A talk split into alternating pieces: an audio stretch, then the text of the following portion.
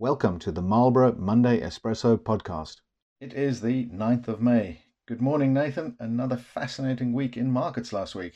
Yeah, so quite a volatile week actually for markets. I think if we focus in on the US first, we did see news of the biggest market up day last week for the year and the biggest market down day for the year. So this obviously gathered lots of attention during the week, that focus on volatility. But interestingly, if you look at the returns for the S&P for the week, the market was only down 0.2%. So, yes, volatility intra-week, but not too much for the week itself. That volatility really on the back of what was the biggest talking point of the week, which was the Fed's meeting. Yeah, so the US central bank came out and they raised interest rates as expected. So they raised interest rates by half a percentage point. So why the volatility in markets?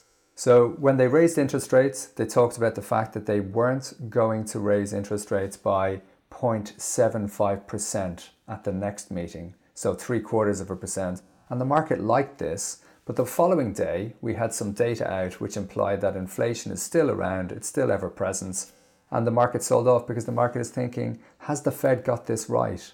So, will they actually need to increase interest rates more aggressively than they currently anticipate? So, that's the, the real reason behind the volatility we saw in the week. Now, the reason that they may not need to raise rates as quickly as feared is that perhaps they're seeing some of the inflation pressures starting to ease. Now, in the short term, we still had the oil price up again last week, up to about $110 now, but perhaps looking further out, some easing on the horizon. Yeah, so if you think about what's been driving inflation, and excuse the pun, it has been people buying cars. So spending on new cars, spending on second-hand cars. And we all know that once you buy a car, you're not likely to buy another car in two months' time. So it's kind of a one and done investment. So what we expect is that, you know, the spending that has happened in that segment of the market will decline. And then secondly, shelter. So people spending on housing. Now housing is going to be linked to mortgage rates. Mortgage rates are rising because interest rates are rising, which tends to cool housing. So those areas of inflation should start to soften, which should lead to lower inflation.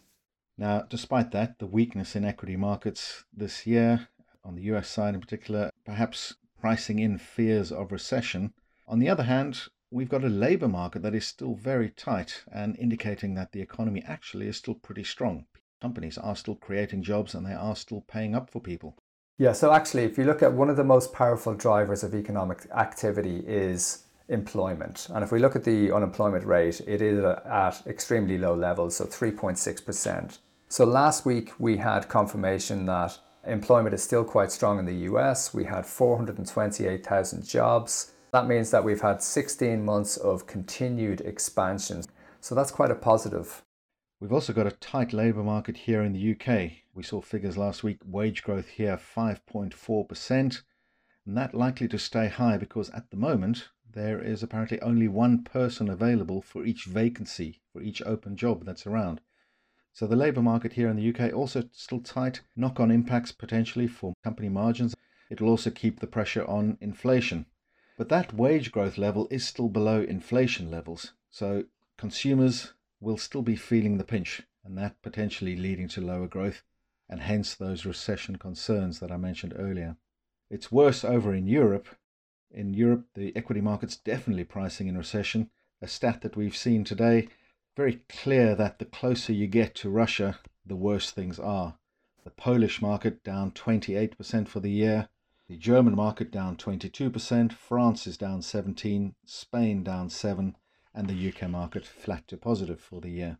It's not all doom and gloom though. On the bond side, we do see some positive indications. The bond market still not yet pricing in these recession risks. In particular, we're looking here at corporate bond spreads. So the additional cost of finance uh, for companies relative to their sovereigns.